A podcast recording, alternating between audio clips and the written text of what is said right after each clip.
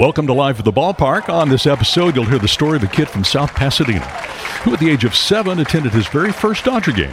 Aisle 44, row F, seat number one, and has had a front row seat to Dodgers history from Tommy Lasorda to Jimmy Wynn to Vin Scully. I asked him, you know, what the secret to his success, something along those lines. I didn't want to ask cliche questions, and he quoted Laurence Olivier. You know, right off the bat, it's like, who quotes Olivier? And he said, have the humility to prepare and the confidence to pull it off.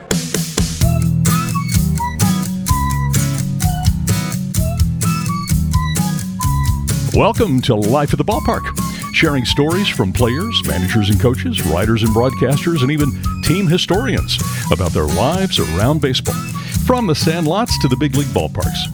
Hi, I'm John Frost, and my guest today is Mark Langill, team historian for the Los Angeles Dodgers, born on Dodgers opening day in 1965. Thanks, Mark, for sharing about your life at the ballpark. John, it's a pleasure to be with you. Now, Mark, I got to ask you the question that everyone asks you. I know this is the most often asked question that you get, but how does someone become the historian for the Los Angeles Dodgers? Well, John, in my case, it's very easy because anybody that ever saw me try to play youth sports, the answer is do not hit the ball in Little League, and you are well on your way. And it's a heck of a plan B. It seemed when I was a little kid, I knew everything about baseball. I had the trading cards, the trivia, and everything like that. But for some reason, the bat and the ball never seemed to come together at the right time. But I always enjoyed the atmosphere. But I knew uh, as a washed up athlete at age seven, if I was going to be in Major League Baseball, it'd have to be somehow through a book or something else because it wasn't going to be by my playing ability. It's similar to my story, which is I tell people that the curveball made a disc jockey out of me. So, so I know all about that. I couldn't even tell you if it was a curve or a fastball. I realized that any pitcher throwing overhand, it was going to be a long day. Well, there are very few professions, I would think, that when people ask you, what do you do for a living? The response that they get is a big smile. You must have all kinds of people reacting to you that way. Oh, absolutely. People just crack up and they go, that's not a real job. And who am I to argue with them? I can't use the W word as far as work because what are the odds that you're going to be, you go to your first Dodger game when you're seven years old, you become a sports writer through the invitation of an English teacher. I didn't even ask to be on the school paper. I end up being a journalist. I end up going to the Dodgers in 1994 as a broadcasting and publications assistant. And then suddenly the O'Malley family is not owning the ball club anymore. And after two ownership changes in 2002, Derrick Hall basically said, We don't really know what you're talking about, but you know what you're talking about. Can we call you the team historian and give you every miscellaneous phone call, every footnote, every trivial thing since 1890 and even before that when they weren't members of the National League? And I just smiled and I said, Absolutely. Do you have a favorite Dodgers trivia question? Yeah, I think the, as far as the favorite trivia question, that's a very good question. Gosh, usually it's just everything is trivia. It's like a quilt. And so many people call and I want to know uh, what a relative did with a certain box score or everything like that. My favorite trivia questions is why is Duke Snider wearing a batting glove the day before Dodger Stadium opened? Because there's this sort of mystery. There's a photo of Duke addressing the crowd for a 5,000 person workout to test the lighting and everything before they opened up the ballpark. And Duke is wearing a batting glove. And everyone's like, he never used a batting glove. What happened was he's going to the ceremony, and all of a sudden the tailpipe falls off his car and he picks it up. Ouch, ouch. That thing is hot.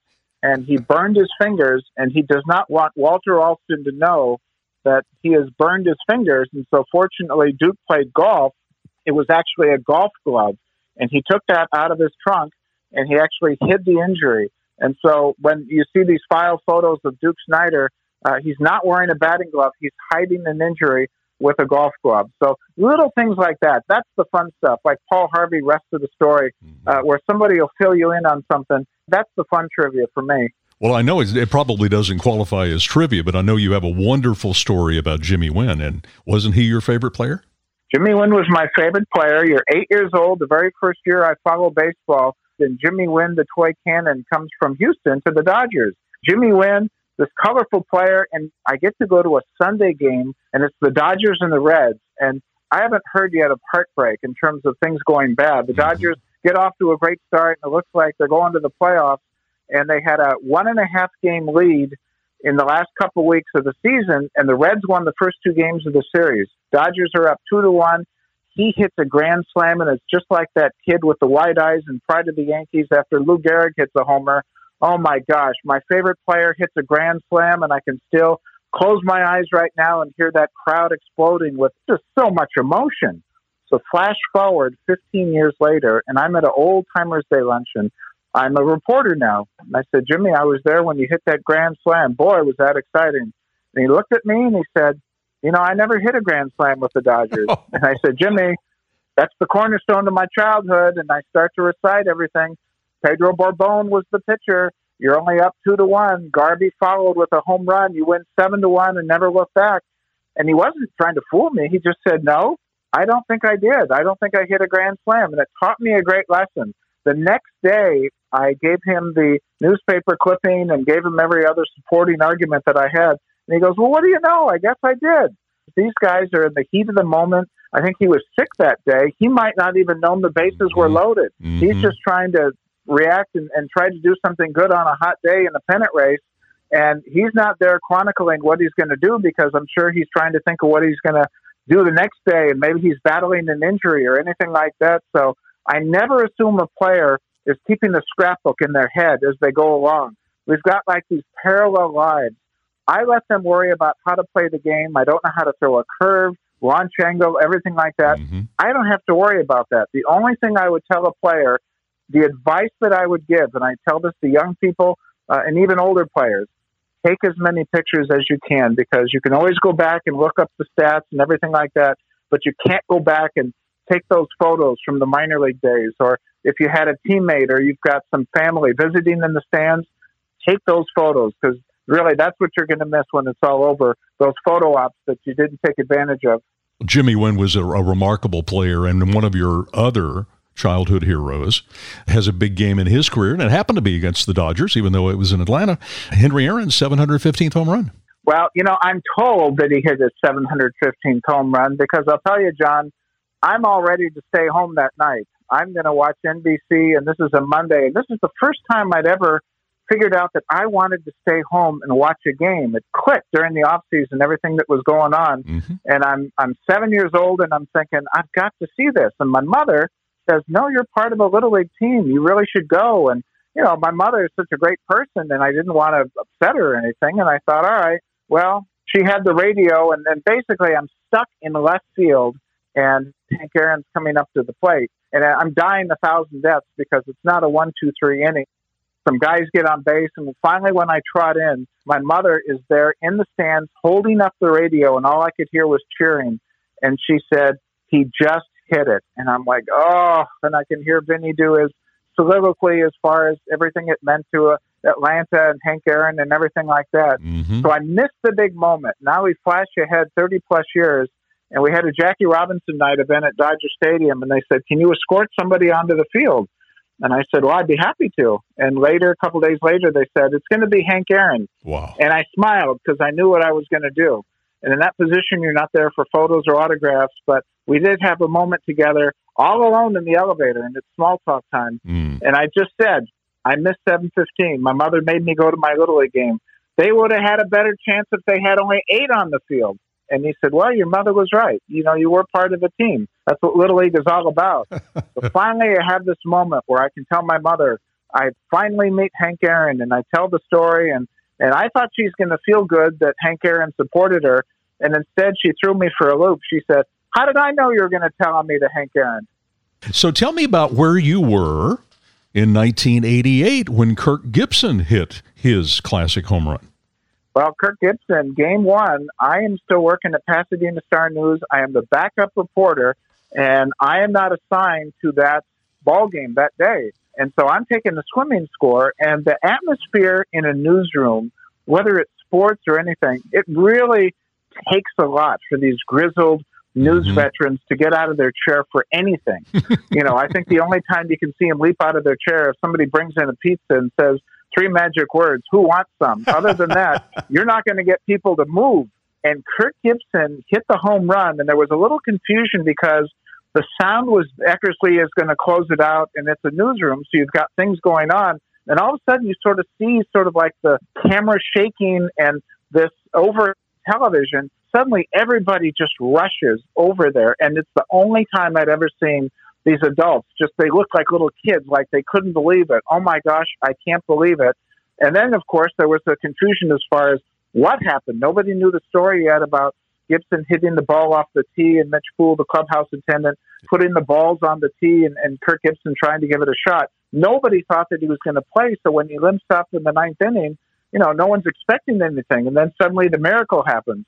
So that was an incredible moment. And the important thing is, is when you see it, you see it live, you'll never forget where you were. And that's the most important thing. Wherever I've seen the historical sporting event, I can still remember May of 79 when Chris Speier hit, bounces a ball over Ron Cey's head and, and spoils the no hitter. I can remember June the 4th, 1990. I'm still a reporter, and Ramon Martinez has 18 strikeouts against the Braves.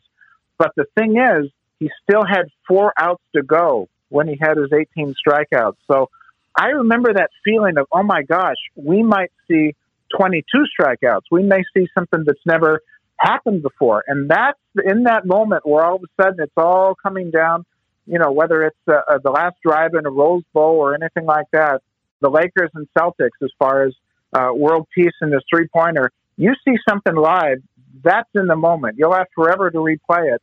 Uh, but that's really what I love about sports in terms of that unscripted moment. We can all argue and say what's going to happen. And then when it finally comes down to it, nobody knows what's going to happen. If you're old enough to remember 1980 and USA Russia hockey, the third period, you have no idea what's going to happen. But if you saw it live, you never forgot it. You grew up in Los Angeles and, and Pasadena, and so you grew up a Dodger fan. Do you have a favorite Vin Scully story? Well, I think when I interviewed Vin Scully for for the very first time, he said something fascinating to me. I asked him, you know, what the secret to his success something along those lines. I didn't want to ask cliche questions. And he quoted Laurence Olivier. And that threw me right off the bat. It's like, who quotes Olivier? Yeah. and he said, have the humility to prepare and the confidence to pull it off. Mm. And when you when you see something basic like that, and then you go behind the scenes and, and see the extensive research that he does, you realize, and I've had the chance on two occasions to actually be in the booth during a complete broadcast. I didn't want to take that for for granted, but he did invite me. And what you realize is he would maybe use one percent of his research. He had everything ready to go. He was covered for every possible scenario, mm-hmm. and then you realize he used it as a spice and not a crutch. Mm-hmm. And that was the secret right there. He was all ready to go, but he wasn't going to show off the research. And I remember hearing the story about when he was going to do uh, football and they said, "Well, you're going to have John Madden as a as a color commentator. Why would you hire Jack Faulkner, a coach on the Rams staff during the summertime, to teach you about football?" And he said, "It's a lot easier to ask the question when you already know the answer. Mm. So when you're dealing with somebody like that, you know, and he's not going to tip off how much he knows because his job is to entertain you and to look at the kid with the ice cream cone or the father walking along with with a couple of kids, and he say." Now there's a pair of cufflinks, things like that. That's when you realize just how special he is. Mm-hmm. Mm-hmm. My first trip to Dodger Stadium was in the 70s. And I can remember coming in from the downtown side. And if you, if you first go to Dodger Stadium, you don't realize that it's it's built into the hill, it's built into the ravine, and so you, are not walking up to a stadium like you normally do, you know, like any other place. And I can remember walking in that from that angle, and you're in the upper deck when you walk in. And the thing that struck me about it was this is before the days of the internet is when you walked in, everyone brought radios. And as you walked in the concourse of the of Dodger Stadium, you could hear Vin Scully's voice booming throughout the stadium from people's radios in their seats. It wasn't through the loudspeakers, it was actually reverberating in the stands just imagine the perfect storm. You come to Los Angeles, you've got 78,000 on opening day, 78,000 fans, opening day 1958, and to have Vin Scully spreading the word, but also to be able to have transistor radios available, uh, that technology doesn't exist, you know, 10 years earlier at an affordable rate. So it was the absolute perfect vehicle for somebody visually because remember in those days the Dodgers didn't televise home games, Yep. uh, and they had occasional games from San Francisco, but there was no abundance of television in those days. So uh, just like Chick Hearn and the Lakers and the Words Eye View, Vinny was the one that described the scene to everyone and made them want to come to the ballpark. But then everybody would say, and Lasorda would say, "Are you going to believe your eyes? Are you going to believe what Scully tells you?" That's great. That's great. Well, the reason you and I know each other is we were introduced by Jim Governale, who is the producer of this podcast. And there is a fascinating story about Jimmy and his family that connected you two. Share that story with me. Well, Jim Governale calls out of the blue and introduces himself, and I just love people like Jim, and I love their stories because usually when people call, they'll start off by saying, you know, you're not going to believe this, or I know this sounds crazy, but dot dot dot, and usually those are the best stories, and th- and that's the best thing to happen because uh, Jim had this special recording uh, that was produced by his uncle, and his uncle would tape special games and everything like that. And you have to remember, back in the day, as famous as the Dodgers were as far as on the field and everything like that, they didn't archive the radio broadcasts. And so it's like the stories you hear about uh, Johnny Carson, NBC taping over the old shows. Thank goodness Desi Arnaz did the three camera system and decided to put his film on videotape instead of kinescope. Mm-hmm. You know, something like that just wasn't normally done. And Jim says, Hey, I've got the audio to the first of Sandy Koufax's no hitters. And the amazing thing is, you wouldn't even know that that exists because there's no copy. Nobody has ever heard it before. And then at that point, you know, the magic of audio tape, you're like, okay, now the drum roll. This is probably old. This is on reel to reel. How is it going to turn out? Mm-hmm. Uh, I can remember getting a reel to reel of Don Drysdale Day, 1969, just some sort of random thing. And it's a beautiful John Ramsey recording for 40 plus minutes with all the prizes and speeches and everything like that. And when Jim shared that, you just have your, your jaw just drops because, as I said with the photos, as far as going back to take them, you can't recreate it. That nobody ever knew that that existed. And Jim called, and to have that first of four no hitters, it, it was just an amazing, amazing story. But the very fact that Jim had it and the uncle and that they saved it. And it wasn't just a random recording. This was the first no hitter of arguably the greatest Dodger pitcher mm-hmm. in history and one of the greatest lefties in history. And there it is in posterity. And back in the day, uh, for some reason, they did not save it. They saved Bill Singer, and by the time Koufax had his fourth no hitter, which was a perfect game in '65, Vinny called the studio and said, let's make a record. But he doesn't make that call in 1962. Nobody says, let's make a record. I think all they said was, let's see what happens. Mm-hmm. That is amazing. Just a wonderful story. I would imagine plate umpire Mel Steiner feels the tension and the responsibility. They're all well aware of what's at stake at the moment. Koufax set. And the pitch. Fastball, a big bouncer down to Wills. He has it, goes to Burright, no hitter. All of the Dodgers are out to mob Koufax, halfway between third and home. Fairly with his arms around Sandy, pushing him towards the dugout. Other Dodgers leaping over the knot of players to just touch him. So now, for baseball fans, is there a place? Let's let's assume that fans go back to the ballpark at some point. Is there a place where uh, people can go and see examples of Dodger history that you're talking about? Well, are you talking about audio or visual? Because there's so many forms of history. Right. Well, what would you recommend for people if they go to Dodger Stadium and they wanted to see some of the Dodgers' incredible history? What would you recommend for them? Well, first of all, the stadium itself, because when do you ever have a ballpark get two separate $100 million renovations? Mm-hmm. So mm-hmm. when you stand at that top of the park and you realize, hey, I'm at the first privately financed stadium since Yankee Stadium, 1923, but you look at the architecture, you look at the fact, and you had alluded to it earlier in terms of you didn't have to walk up steps, they had multi level parking. And you see the structure and you just realize what it meant to baseball in terms of this Taj Mahal and how it stood the test of time. And then you look around and you realize that this is something that Koufax, Drysdale, Hershiser, Gibson, Garvey Lopes, Russell Cey, all these great eras of Dodger baseball, they've been in the same ballpark, and the Dodgers have the highest cumulative attendance uh, for any professional sports team since 1901. So both Brooklyn and Los Angeles. And first of all, you have to look at the architecture, but then you look around and it's like the old and the new because they have all the new amenities now and they added to the outfield experience and everything like that. But Janet Marie Smith, who is the vice president of stadium development, uh, who put together Camden Yards and put together uh, the seats on the Green Monster in Fenway Park, she's kind of like the ballpark whisperer in terms of taking all the local history. So when she comes to the Dodgers, she peppered me with so many historical questions. And it was so great because she didn't have a preconceived notion of exactly what she wanted. She had an idea, but she wanted to conform it to the local history. And just imagine taking directional signs. And she took the original blueprints that Walter O'Malley had in his archive going back to 1962 and some of the other things that he didn't have time to complete. And Peter O'Malley still had all that stuff on file.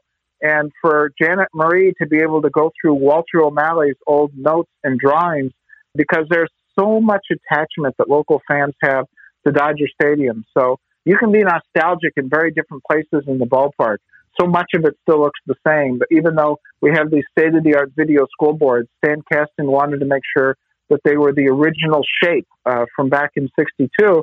And that's the important thing. And it's funny because people still can remember where they were in the ballpark in certain moments. There's 56,000 seats. And if I go back to the field level, aisle 44, row M, seat number one, it's just kind of like a time warp for me because that was the first game I ever attended when I was seven years old.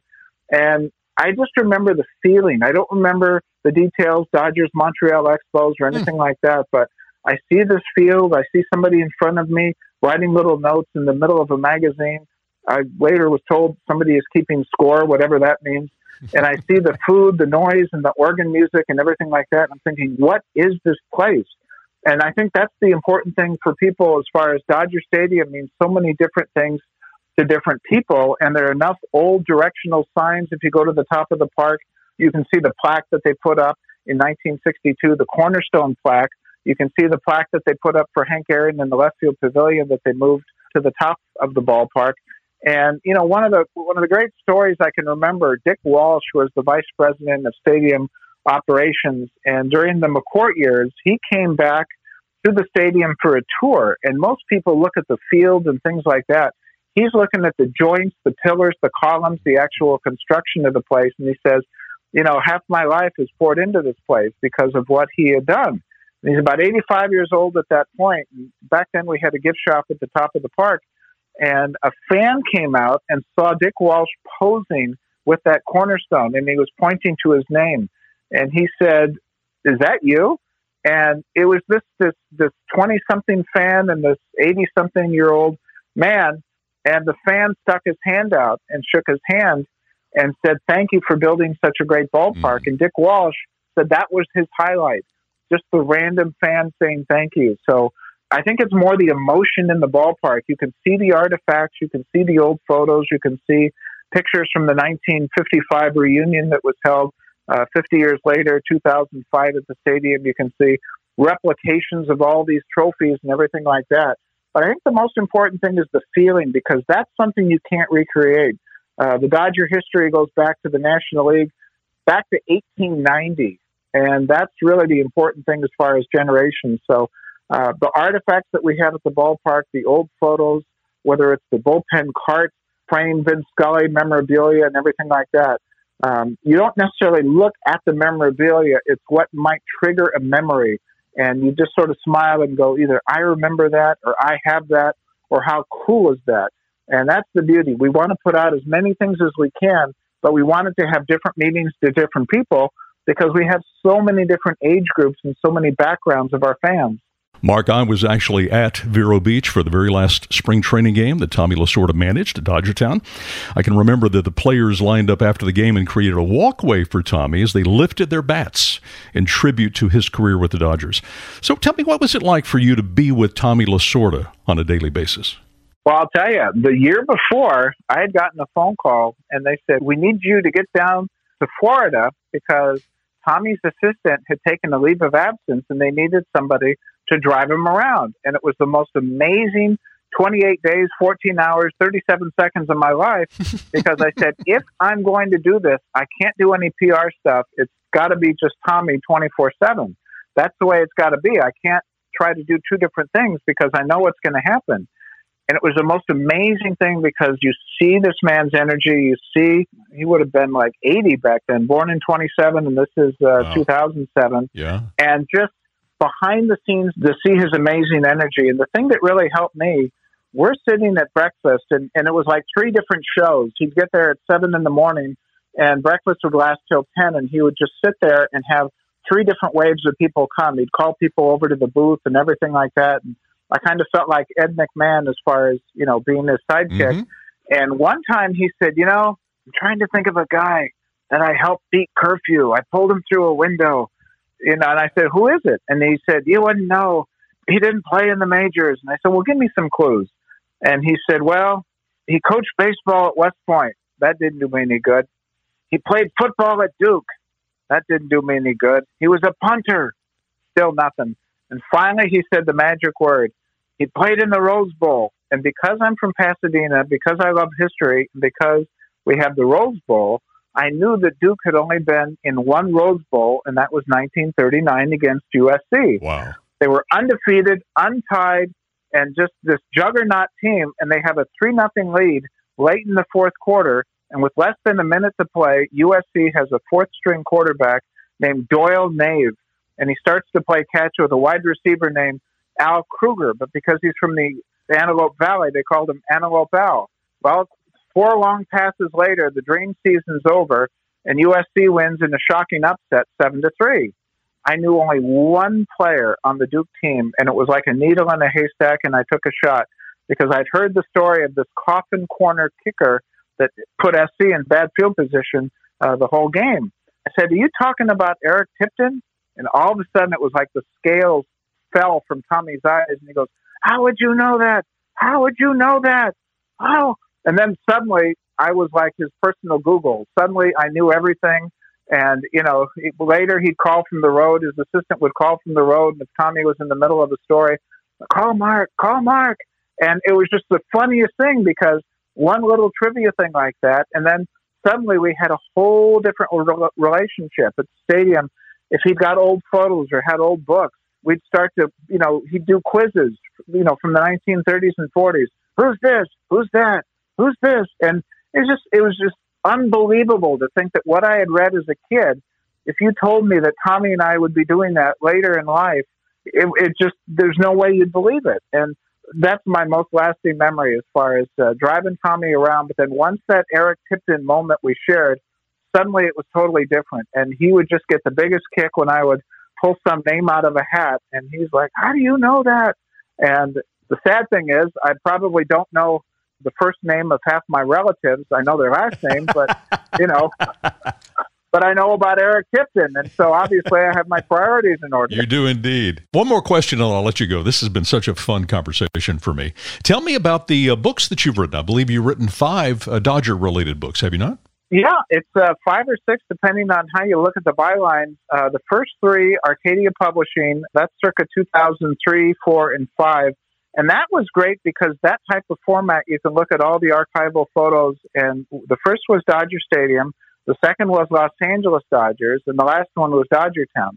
And I did not want them to be cliche shots. So there's tons of outtakes and, and just tons of unpublished photos so people can really get a behind the scenes. And then there's a Game of My Life Dodgers, 21 different stories. And the best thing about that is they talk about their favorite game, mm. and I didn't put them up to it as far as whatever they wanted to talk about, that was the important thing. Scully tells a wonderful story about his boyhood friend. They were in the Fordham Elementary School, and wouldn't that be something if I was a broadcaster and you were a ball player, that type thing? And you fast forward to 1952, and Vinny's elementary school classmate was a guy named Larry Miggins, and Vinny only did one inning on the air in those days.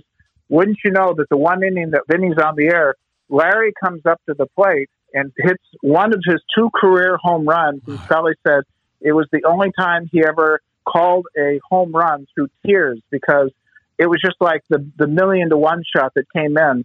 Uh, two boys dreaming in an elementary school auditorium, and suddenly it had come true. But everybody had personal stories, and so Game of My Life, and then we did Dodgers Coast to Coast. That was a coffee table book, all about the franchise history. Uh, and so I've been able to work on a lot of different projects, uh, season ticket books on Dodger Stadium. I have a current project with Orel Hershiser and Rick Honeycutt as far as the history of Dodger pitching, you know, in the last 50 years. And so it, it's always something. I'm very blessed because there's never a dull day. There's always something new. And for some reason, I've never had a bad day at the ballpark. and I can honestly say I can't use the W word as far as what's work like and everything like that. I'll ask mm-hmm. them. I don't know. You tell me what work's mm-hmm. like. I get to go to the ball games. I, I'm at the ballpark. I, I've been interested in Dodger baseball since I was seven. I'm 55 years old, and it's never lost me as far as the interest. Well, you are a walking history book, and this has been so fun to listen to you tell these stories and, and reminisce a little bit about your love for the Los Angeles Dodgers. Mark Langill, thank you so much for sharing about your life at the ballpark. Absolutely, John. I've enjoyed it. Thank you so much. Life at the Ballpark is produced by Jim Governale. Project manager is Andrew Miller. Listen each week for a new episode. I hope you'll subscribe and share with your friends. I'm John Frost, sharing stories of life at the ballpark.